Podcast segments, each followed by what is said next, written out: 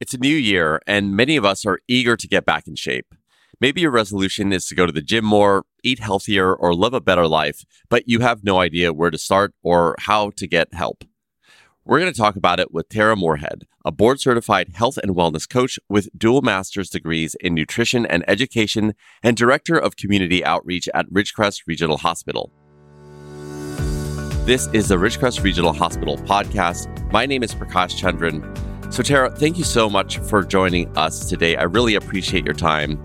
Now, you know, I know a lot of people have good intentions around getting healthy, especially at the beginning of the year, but I'd love to start by asking, who can people go to for help accomplishing this goal or just in general living a healthier lifestyle?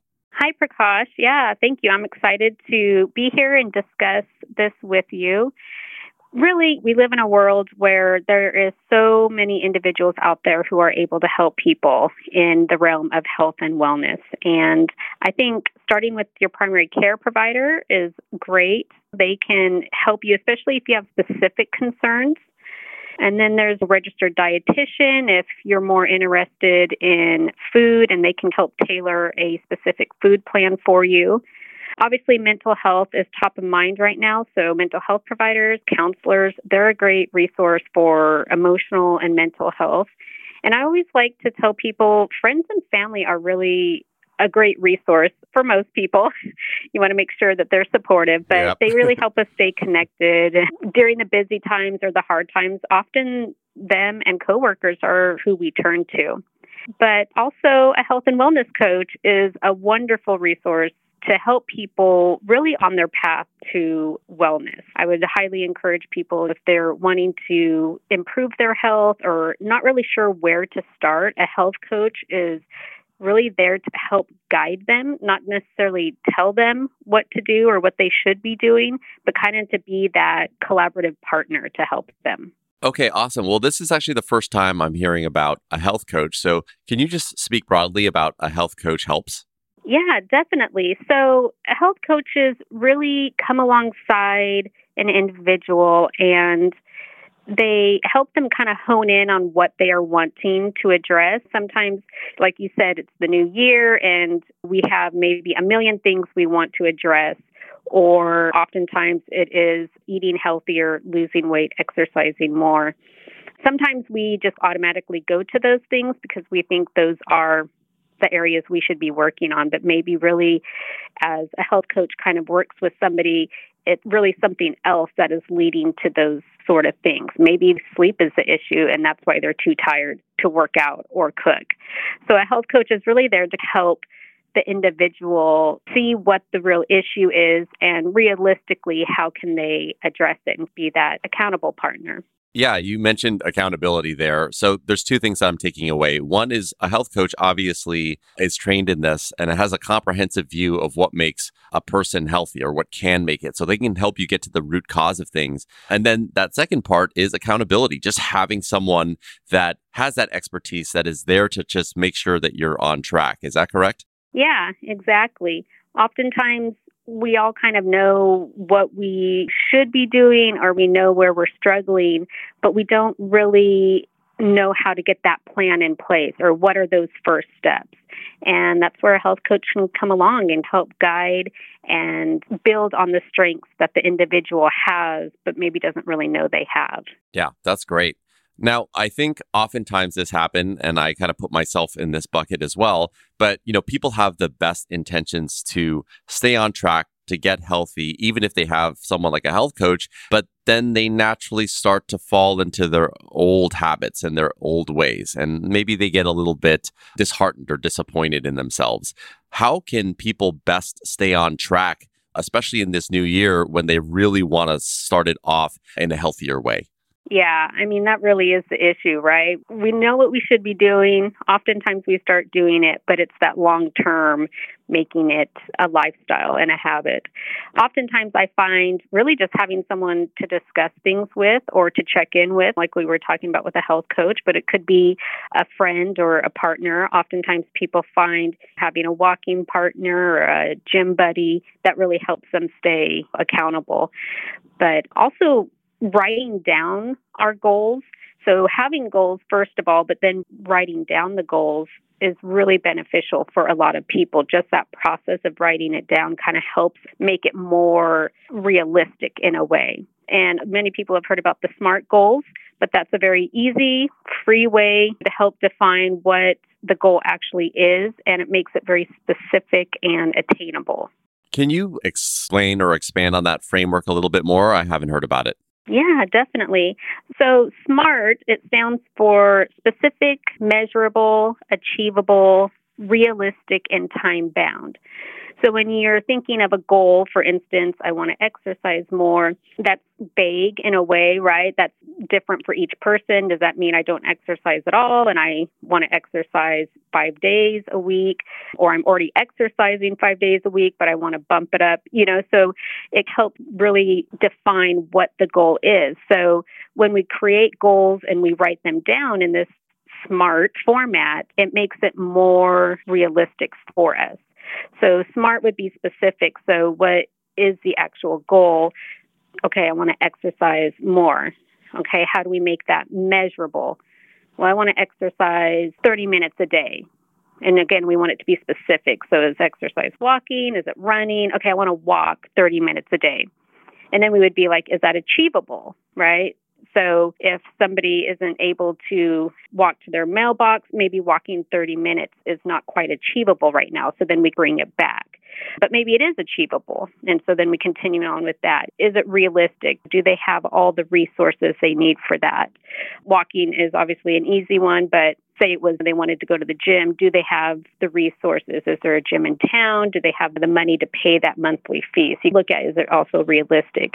And then the time bound. Do you want to do this for the next month? How long do you want to do this for? And so when you write that out, you're able to actually go back and look and see, did I accomplish this goal or not? And when you can say you accomplished something, I mean, that's an amazing feeling no matter how small or big the goal is, right? When you've accomplished something, you have just that internal feeling of joy. And so it's a really great way to also help people stay on track and to remind themselves what their goals are. I love that, Tara. Honestly, like I'd never heard of that framework before, but I think putting some constraints around the goal, being realistic, and then most importantly, writing it down, I think really can help people accomplish this. And another piece of it that I've heard also is just the ability to just show up and get started. So you have these goals, but even if you don't, for example, get to walk to the mailbox, just trying your best to like show up for yourself, walk as far as you can and come back, at least gets you in the habit of showing up for yourself so you can start to build towards that larger SMART goal that you've put forth for yourself. Is that correct? Yeah, that's a great point. Oftentimes our goals are going to build upon one another or increase, right? And so you're right. We start where we are able to start. And you know what? Even if we don't succeed, it's an opportunity, right? So we can look back at that goal and kind of look at those different areas why we weren't maybe able to accomplish it. Was it just a bad week? Was something completely out of our circumstances? Then that's fine. We just try again. Or like you said, just do what we can. Or maybe it really wasn't realistic after all. And so we tweak the goal a little bit and we just give ourselves that acceptance that we're not going to achieve every single goal, but that's okay. We can learn from it. And if we're struggling, we also can look back and think of times when we were successful, what helped us to be successful.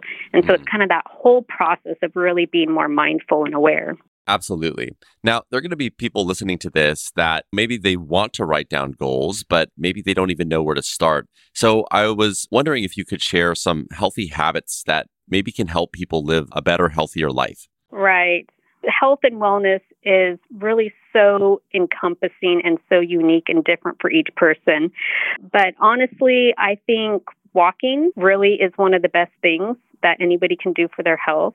Most people are able to do this to some extent. It's it's pretty accessible. People can even walk in their house. We've done some step challenges, and I'm trying to get to those, you know, whatever that goal is for the day, and I'm walking back and forth in my house when it's bad weather outside. So I really think walking is oftentimes overlooked or not thought about, but so many studies are showing even walking ten minutes a day has health improvement capabilities. Some studies showed women who walked more than their peers had lower death rates. And they weren't even walking a huge amount of steps, only like forty-four hundred steps a day. So simply just trying to walk more in between watching T V, right? So like I said, get up and walk around the house, or sitting at the desk, grab a coworker, let's take a quick fifteen-minute walk, along with, of course, more planned walks. I really think walking can help people feel better and be better. Absolutely. I wanted to ask about the nutrition side of things. There are going to be people also that potentially need to reshape their diets. And I know that there's some foods that can help kickstart a metabolism. So can you talk about the nutrition side? Yeah. So nutrition, of course, is my passion area, and it affects so many different areas. So I think too often we're looking for the quick fix or the next trend. And I would say really one of the best things to do in relation to nutrition would be to avoid added sugars. And I know people will be like, oh, no, don't talk about that. But really, added sugars have no essential nutrients, but they still have calories. So that's where people think of empty calories. But basically, they're not providing anything good for our body. They're not nourishing it. They're not helping it to heal or to grow. And in fact, they've discovered more and more that added sugar causes inflammation and weight gain, among other things. The American Heart Association states too much added sugar is harmful and can put people at risk for diseases like cardiovascular disease, colon cancer, diabetes, blood pressure. So it's just all around not a great thing to be consuming. And again, like with walking, it's actually a pretty easy thing to try to eliminate from the American diet. So I think that would be a great place to get started. And again, they could go back to that SMART goal in relation to the added sugar. And when I talk about added sugar, it's great because the Nutrition Facts Panel now specifically shows how much added sugar is in a product. So maybe that's their SMART goal, is to start looking at the Nutrition Facts Panel and looking at that added sugar. And people may be surprised. Some brands and products like peanut butter or beans actually have added sugar. So an easy step would be to just find an alternative brand that doesn't have the added sugar. So I think that would be a really great place to start. Yeah, that's great advice. What about habits to give up, right? Like there are things that people do that they're used to. It might be eating out. It might be watching a lot of T V. Are there things that you recommend giving up to live a healthier lifestyle? Well, I like to focus on what can be added instead of what can be given up. And that kind of changes our mindset more towards being successful. So focusing more on what can be added to help us feel better emotionally, physically, mentally. As I mentioned, health encompasses so many areas, right? I mean, more and more we're finding out about how sleep is so crucial to overall health. And most Americans aren't getting the recommended seven to nine hours of sleep. So oftentimes, maybe it's just setting up a better sleep schedule, right? Going to bed at the same time every night, having a comfortable mattress, things like that. So instead of thinking of giving up, maybe it's just rethinking our schedule to set us up for success. And health really involves so many more things. Again, we do tend to think of like food and nutrition and exercise, but really involves our relationships and how meaningful, you know, we're connecting with others, especially the past few years. I think we've realized more and more how much our health is dependent on having those connections with people around us. It's a sense of our purpose, what we're giving back to those around us, right? Are we doing the things that we enjoy? Maybe it's adding those things back in. Maybe we reflect and think, I'm not doing that thing I used to love. Maybe it's adding that back in. Maybe it is just moving more throughout the day, just finding those little times where you can get more movement and consuming things that nourish our body and provide it with the things it needs. So I'd like to say, instead of giving up something, what can you add that will help you feel better and be better? And that's going to be really individual to each person. And this is another great area where a health coach is able to kind of come alongside an individual and kind of help them clarify where to get started and help that individual realize their strengths and motivations for their overall health goals. Yeah, it's very clear in talking to you that you have a lot of frameworks and ways to just help people live a healthier lifestyle. So if people are searching for a health coach or someone like yourself, where can they go? So uh, I recommend looking for a nationally board-certified health and wellness coach, and they can find that on N B H W C online directory, and you can look up. It even shows bios for the various nationally board-certified health coaches.